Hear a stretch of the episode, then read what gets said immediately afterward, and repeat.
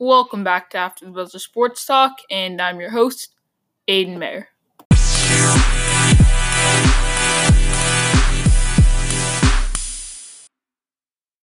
All right, guys, welcome back for another episode. In today's episode, I'm going to be discussing the Josh Gordon situation. Why did he leave New England? What happened here? Were there any players? Would I have kept him? What would I have done if I were the New England Patriots? And what does this mean for the Seattle Seahawks? Then I'm going to get to the MLB playoffs. Finally, the wait is over. You guys have been waiting for me to talk about the MLB playoffs for a while. Some of my bigger takeaways. Congrats to the Nats. We're going to get to all that. Then we're going to take a look at my um, MLB playoff, predi- uh, playoff predictions before the season even started and right before the playoffs.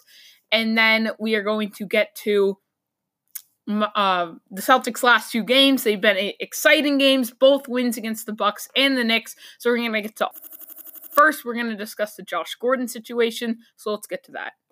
Josh Gordon, cut by my New England Patriots. Now, the rumor was once he was put on the IR that he was going to get cut, unfortunately. And I was a little bummed that it just didn't work out here. Uh, just, I remember when we traded for him, I was just like, sweet. Okay, I like this. We have the fifth round pick. Overall, looking back, us giving up a fifth round pick for Josh Gordon, in my opinion, was worth it. I know some people might say, well, he wasn't really that productive here, but it was a fifth round pick, and I know maybe a bit of a distraction and whatnot, but still, I'll take him. You know, he, I think overall in his career with New England, he gave you a season and a half. He gave you a total of 17 games oh, for uh, basically close to a thousand, uh, just over a thousand yards. Yep, just over a thousand yards receiving. He gave you a total of 60 catches, four touchdowns. Just, I'll take it. For a fifth round pick, sure. I'll take it. Was he incredible? Was it a steal of a trade? No, it wasn't. But reportedly, Josh Gordon was cut for the team because of how ind- undep- undependable, independable he was. He just was not dependable. He was showing up late for team meetings. He was just hard to kind of track sometimes. I guess you could say like they couldn't, they didn't really know what he was up to, and that's a guy you gotta know what's going on. So, and then they had N'Keal Harry coming back. You just traded for Mohamed Sanu. So, with you cutting Josh Gordon, I I wanted to take a look at the depth chart. Were there any guys I would rather cut well, actually, what would I rather do with Josh Gordon? Personally, with Josh Gordon, I would have disciplined him. I wanted it to work out. I wanted him to keep Josh Gordon. I think on this se- this season, Josh Gordon, he hasn't been that productive. He has 20 catches for 287 yards and a touchdown. And he's played six games, 36 targets. I'll take it. It's not bad. He brings size. I want. I like Josh Gordon. Has his numbers been that productive? Not really. I mean, he'll give you a few catches each game but I thought he brought size and he bring he's a threat. You know, if you you know if he gets a mismatch, you're kind of toast. Uh, but and was he that productive? Is he like a must keep guy? No, it wasn't like yeah he's being late for meetings, but he's you know on track for hundred catches or something like that. He's not. But I still would have liked to keep him for the size for just the the the player. He you know he wasn't that productive, but he's still a great player. And I thought, you know what? Yeah, he's been a little un- undependable, but discipline him for it instead. Don't discipline him by cutting him from the team, but suspend him for a game or something. I know right now he's banged up, so that you know, but maybe suspend him. For, yeah, again for one game, maybe two if you need to, and just tell him, listen, you gotta give him a warning, and just be like, listen, you gotta start showing for meetings, and if he doesn't, or it's only getting a little better, suspend him for a game. Don't just cut him. I know you had N'Keal Harry coming back. I know you just traded for Mohamed Sanu. Your wide receiver depth chart right now looks like Julian Edelman, Mohamed Sanu, Phillip Dorsett. You're obviously not cutting any of those three guys. You're getting back N'Keal Harry and Jacob, and then you have Jakobi Meyers, two rookies. That N'Keal Harry, you're not cutting him. Obviously, you spent a first round pick on him. Jakobi Meyers, he's shown a lot of potential. You're not cutting him. Gunnar Olszewski and Matthew Slater. So really, in reality, you've got five wide receivers, maybe six. O- Olszewski can come and take a few snaps. Slater is just a wide receiver, but he's really a special teams guy. You're obviously not cutting Slater. I'm not cutting Edelman obviously. I'm not cutting Sanu, obviously. I'm not cutting Dorsett, Harry Meyers. The only one that you might have a case for cutting is Gunnar Olszewski, but I'm still not cutting him either. I, I like Olszewski. He can do a lot. He brings that versatility. So you're kind of sitting there, but at the same time, I look at it. Julian Edelman, Mohamed Sanu, and Phillip Dorsett are the really only real receivers I see on there. Like, yeah, Meyers is kind of coming into his own, but I don't know if he's dependable like as a starter or you know your best backup option. So I just would have liked Dor- uh, Gordon. Harry's come back from the injury. We don't know what we're gonna get from him. Olszewski and Slater just no. But I look at it. Some guys I would rather cut than Josh Gordon. With Harry coming back, you had to cut somebody. Keionta Davis, defensive end. He's on the IR right now. Uh, D'Angelo Ross, a cornerback, please. I'll, I'll cut him. He should have been the one you cut. D'Angelo Ross. Uh, he's on the IR. He's a cornerback. You don't need a cornerback. You have Stephon Gilmore, Jason McCourty, J.C. Jackson, Jonathan Jones, Justin Bethel, Joejuan Williams, not to mention all these great safeties you have too. There's this guy, D'Angelo Ross, who's on the IR. You should have cut him instead, kept Josh Gordon, and just disciplined him. I'm not totally against cutting Josh Gordon. I just thought there were better guys to cut, and you should have just disciplined him with the suspension or something. They just didn't handle this correctly in my situ- uh, in my opinion. I don't think they handled it poorly, but I'm just saying I, I thought instead of cutting them, at least you know, giving the suspension. Maybe they have have given him warnings, but maybe that wasn't what's getting through. I know this guy has got a billion chances from this league, but this is different. This isn't this this is a different situation. I would have just suspended him. Hopes he learns his lesson. If he doesn't, then you've got a, a case at cutting him. But right now, look at your receiving crew. You have no big guys except for Mohamed Sanu, who's a slot receiver. He's big. Er, he's decently sized. He's not huge, but he's decently sized. My problem is he's a slot receiver, and he doesn't play like a big dude. And N'Keal Harry. Harry's independable. He's a rookie he's getting hurt and we've never seen him really playing the pros before. So you just don't have that big receiver in that tight end right now. You got Ben Watson, and then you've got Matt LaCosse, who's out. Ryan is always questionable. There's just not no one big, except for N'Keal Harry, and you know who knows what's gonna happen there. So I just would like them see that, uh, see them handle that differently. I wouldn't say it's a huge, big, you know, it's a huge deal, but I would like them keep him and just suspend him and cut D'Angelo Ross or somebody like that. And then for the Seattle Seahawks, uh, this is a pretty big pickup for them, I think. Because, yeah, they have Tyler Lockett and DK Metcalf. Those are their two receivers that everybody knows. Outside of them, now you've got Josh Gordon. You've really got three receivers now. Lockett's more of that deep field threat. I mean, you just got a ton of deep field guys. Lockett's a smaller dude, but he, he got he's a deep field target. DK Metcalf's a downfield target, although I've seen them use him in the flat a lot and stuff, but he's a big dude, very fast as well. Josh Gordon's kind of the same thing, he's just not fast. He's just big and he's a good receiver. And then you got Jaron Brown, who was the third receiver before this, and he he was okay. Uh, I remember what was it last game? He wasn't bad, but still third receiver. And he had David Moore, Malik Turner. They just didn't have a real third wide receiver, and they're a contending team. I think this is a big pickup for them. Uh, yeah, let me see Jaron Brown's stats here. Let me take a peek at these because I don't think he was playing like a uh, third wide receiver. I mean, so far this season, he hasn't been much better than Josh Gordon. He's got 14 catches to Josh Gordon's 20. He's got 205 receiving yards to Josh Gordon's 200 and what was it, 97? And then he's got two touchdowns to Josh Gordon's one. Josh Gordon's probably been better, but not by a whole lot. And I do give Josh Gordon credit, like, for the fact that he has been better. One, two, he's been banged up, and I think Jaron Brown's played every single game. Josh Gordon hasn't yeah, uh, we have to keep that in mind. I, am pretty sure I, I wouldn't know this off the top of my head, but as he played every single game, yeah, I think he has. So Jaron Brown's played every single game. Uh, Josh Gordon's only played six of the eight games. So Jaron Brown's got two games on him, but Josh Gordon still had the better year. Josh Gordon is better than Jaron Brown. I get that. But still, it's not a huge, huge upgrade, but I think it's definitely uh, going to help out the Seahawks. Uh, so that is my take on the whole Josh Gordon situation. So now we are going to get to the MLB playoffs. So let's get to that.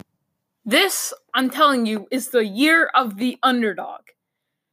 The Washington Nationals win the World Series. Who would have thunk it? Who would have thunk it?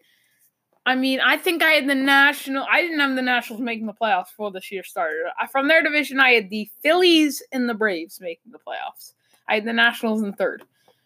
I bought into the Phillies hype. He did, but it's okay. We all make our mistakes. Uh, but then this was just the year of the underdog. Outside of the Patriots winning the Super Bowl, you had the Raptors winning the NBA championship before the playoffs started. Uh, you know, when the before even the season started, middle of the season, the Raptors didn't really have great odds to win. They went into the NBA championship as the underdog. Then we had the Blues winning the Stanley Cup. Before the year started, a lot of people didn't even have them making the playoffs. Then at one point they were the worst team in the league. They came back, win the Stanley Cup. Going into the Stanley Cup, they were the underdog entering that series. Beat my Bruins. Then you got the Washington Nationals. Some people had them making the playoffs. I underestimated them a little bit, but at one point they were what 19 and 32. Their bullpen was trash. Then they said, "You know what? We're going to make some moves." They made some moves to their bullpen. They worked around the bullpen. They made some moves at the trade deadline, bolstered up that bullpen. So uh, some injured players came back from their injuries and they went on a roll and they eventually fought their way in to a wild card spot and they continued to beat the odds after they beat the Brewers. Then they went on to beat the Dodgers. Then they beat the Cardinals. We'll discuss why I'm sad about that in a minute. Then they beat the Astros. They continue to come back, come back, come back. Even in the World Series Game 7, I think at one point they had a 12.5% chance to win, or 13.5% chance to win. And odds don't matter. And this is what is so great about sports I'm yeah, NFL hasn't reached that point yet where just the Patriots it seems like winning every single year, but you never know. I felt like, you know, in the NBA championship, oh, the Warriors are just going to come in here and easily win. Yes, we could argue injuries are the reason Raptors won, but this was the year of the underdog, and the Nationals put a good, uh, really uh, showed that statement. I mean, in the four major sports, we had three underdogs win. So I think that's pretty cool. Uh, but I want to discuss the decision. Uh, first of all, I think Juan Soto had a, a good chance at uh, series MVP. I know Strasburg played well, but still, uh, we didn't have we didn't see Ger- uh, Gerrit Cole pitch in that game seven. Zack Greinke was great, but he reached a point in that game where he started to struggle. But we saw Zack Greinke starts the inning, gave up a one-run homer to Anthony Rendon, and now all of a sudden it's a two to one ball game. Then Juan Soto comes up to plate and they walk Juan Soto. So now all of a sudden it's just like, all right, we got to pull Greinke. They're in the heart of their lineup right now. Rendon, I know Rendon and Soto are probably their two best hitters, but they're near the meat of their lineup. And you just got to take them out. Instead, they bring in Will Harris. Now, a lot of people thought, let's bring in Gerrit Cole, get out of this this pinch, and um, what's the word? Just get out of this inning and keep the lead. The problem was there was a agreement made between Hinch and Cole before the game. Two rules before the game started. Cole would not come in in the middle of the inning, and he was not going to come into a game where Houston was trailing. So the, the problem with that, they were winning, but they were also trailing. Uh, it was also the middle of the inning. I guess which makes sense. Cole was on he he just pitched two days ago, so he's only on two days of rest. So Cole is probably only going to be available for an inning and you probably wanted him to be ready. He was warming up earlier in that game. So maybe if the Astros just pitched him at the beginning of the inning, maybe I, I don't blame them though. Here's my thing. Yes, Greinke was getting to the end. You knew that. But he'd been pitching great up to that point. You said just get through one more inning. That's what you thought. So once you threw Greinke out there, there was no going back unless you wanted to throw in a reliever. You couldn't pitch Cole as soon as you put Greinke in.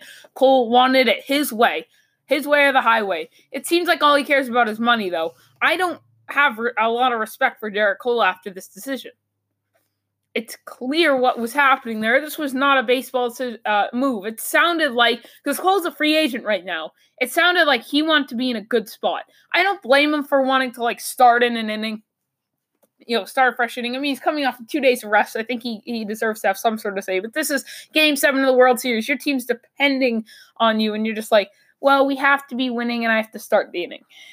So they were planning on closing him out, assuming they had the lead, which they didn't so they never got to pitch him. But it felt like, yeah, just come in and do it for your team. You know, this could be your last rodeo. This is World Series Game Seven, but he was just being greedy. It felt like he wanted to set himself up for success. That he, you know, this is a big game for him. This is a, you know, he pitched well before this, but this was a big moment for him. So he said, I want the lead and I want to be able to start the inning. He wanted the circumstances be as perfect as possible for him to show off and maybe make a little extra dough. That's my opinion because I think he he doesn't want to go out there down by two runs in the middle of an inning, get thrown in the middle of a bad situation. What he wants is to be able to close out this World Series like ninth inning, they've got the lead. Uh, and he can just trot out there. He can warm up, take his time. You know, no pressure. He's not throwing into a bad. I mean, there's pressure, but he's not thrown into too bad of a situation where the Nationals have got some momentum. He wanted the situation to be right, so he could look good and make a little extra dough. He didn't want to be thrown into the middle of the inning because he knew if he was thrown into the middle of an inning, it was going to be in a bad situation. He didn't want to be put in a bad situation. He didn't want to pitch when they were losing. He didn't want to, you know, risk throwing out his arm, even though it was World Series Game 7. He didn't want to be put in a spot where he couldn't shine. Just a selfish, uh, selfish decision, in my opinion. Uh, let's take a look at my MLB playoff predictions. Uh, we'll go start with the. We're gonna start with the American League. AL wildcard. I picked the Athletics to win. The Rays actually won. If you remember, I was debating between these two. I was like, I don't know who to pick here. I'm gonna go with the Athletics, but it's gonna be really close. The Rays ended up winning, even though it was in Oakland. Uh, then we move over to the ALDS. Uh, first, I had Athletics versus Astros. I had the Astros winning three to one. It was really the Rays versus the Astros, but the Astros won that series anyway.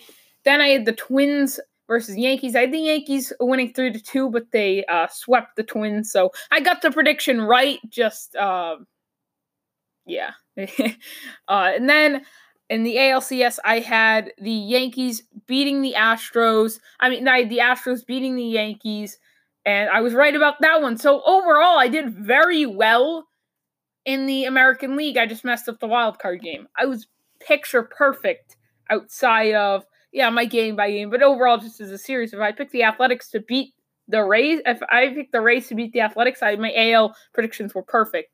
Then the NL is where it gets a little sketchy. I did get the NL wild card right. The Nationals beating the Brewers. I got that one right. Imagine that. The Braves were up in the eighth inning. I mean, the Brewers, why did I say the Braves? The Brewers were up in the eighth inning of that game, 3 to 1. If the Brewers end up winning that game, the Nationals go from World Series champs to losing in the wild card game. Crazy. Crazy how that works. Then Nationals versus Dodgers. I had the Dodgers sweeping the Nationals. Yeah, it doesn't look too great. Uh, then I had the Cardinals beating the Braves. Give me credit there. I was right. Uh, I was high on the Cardinals before the season started. And I picked them to win the whole thing.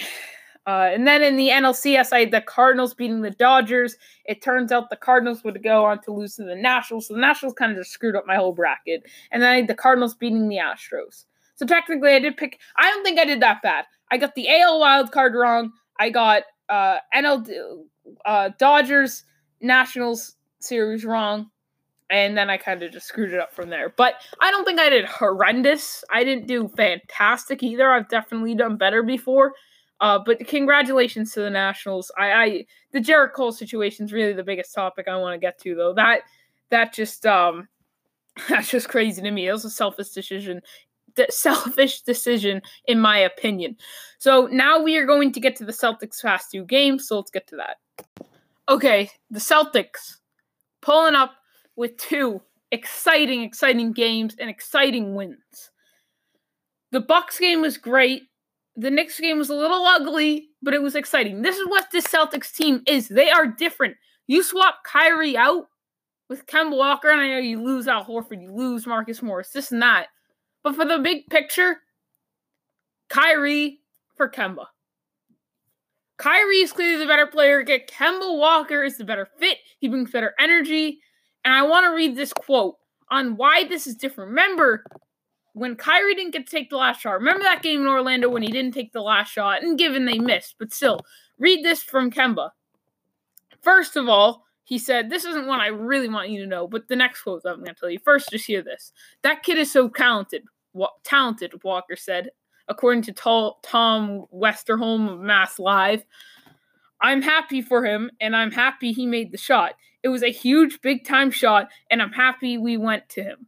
Hopefully, that keeps him confident that can re- that can really just get something going for us. Unbelievable play. Just complimenting Tatum. Happy it went to him. Kyrie last year when Hayward got, I mean, yeah, Hayward missed. I get that. Okay, I know Hayward missed, but Kemba Walker wouldn't go rant on him like that. And even if Hayward made that, I think Kyrie in the back of his mind would be like, I should have taken the shot.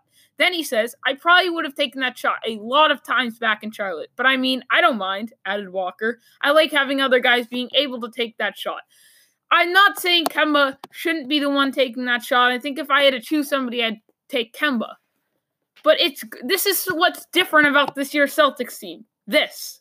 You have a different leader. Last year, Kyrie, it had to be him. It was his way or the highway. Kemba, more open to, you know, this change. Oh, I mean, if he can make it, whatever works for the team. This is why this year's Celtics team is different. Plus, they are exciting. They are exciting team. This is different. Okay? They don't have these type of chemistry issues anymore. This isn't the. I mean, I'm I'm not saying their chemistry's picture perfect and it's the best in the league, but it, it's just different around here now. It, it is no Kyrie now. You got Kemba.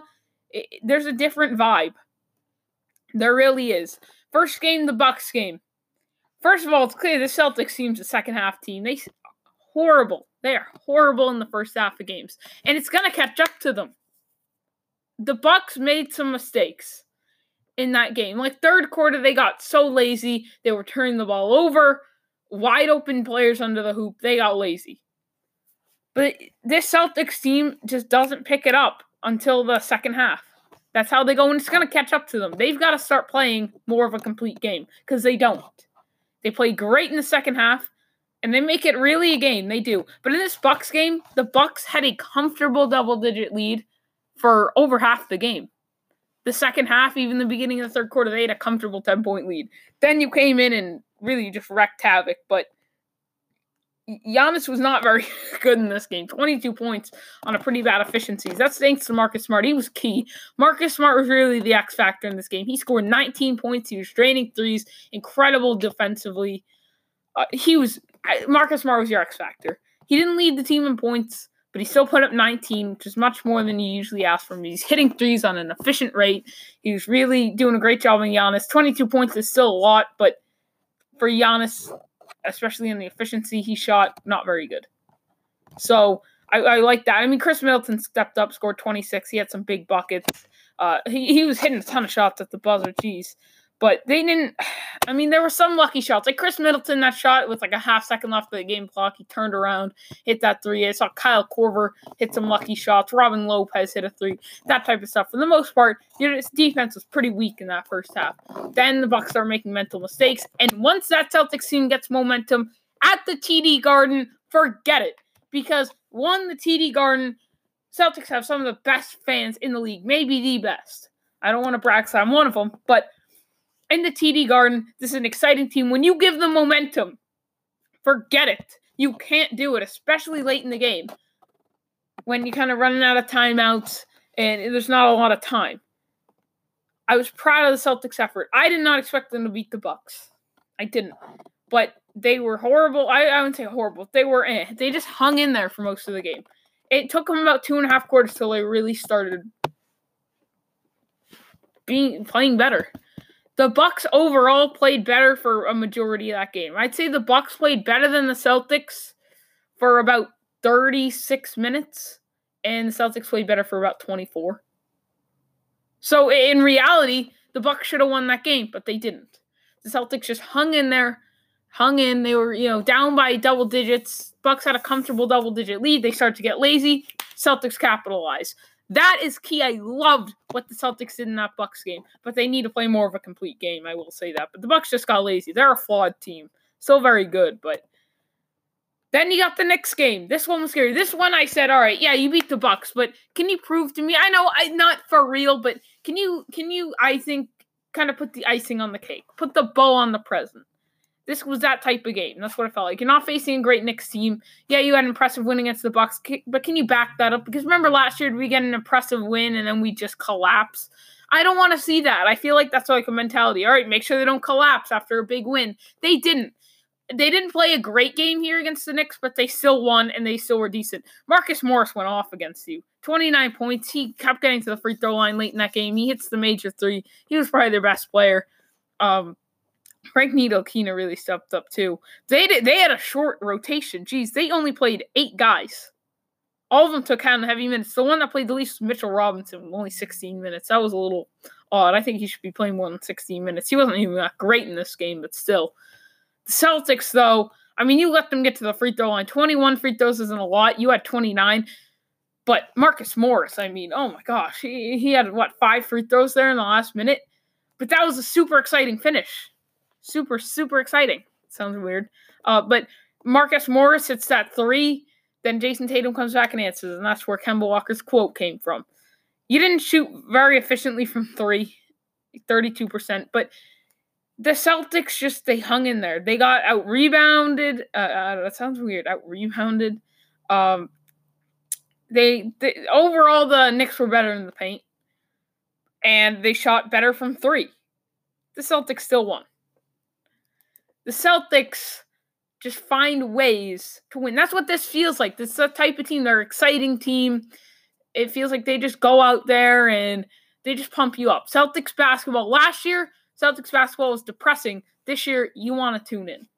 I didn't want to tune into someone's game. It was so frustrating. It's like a headache, but you just feel dragged in. Like as a Celtics fan, like it, it was so weird because it was like it was like I was having a headache. Why am I watching this? But then they get an oppressive win and you just want to watch. Like they had that West Coast trip that was great. They sweep the Pacers.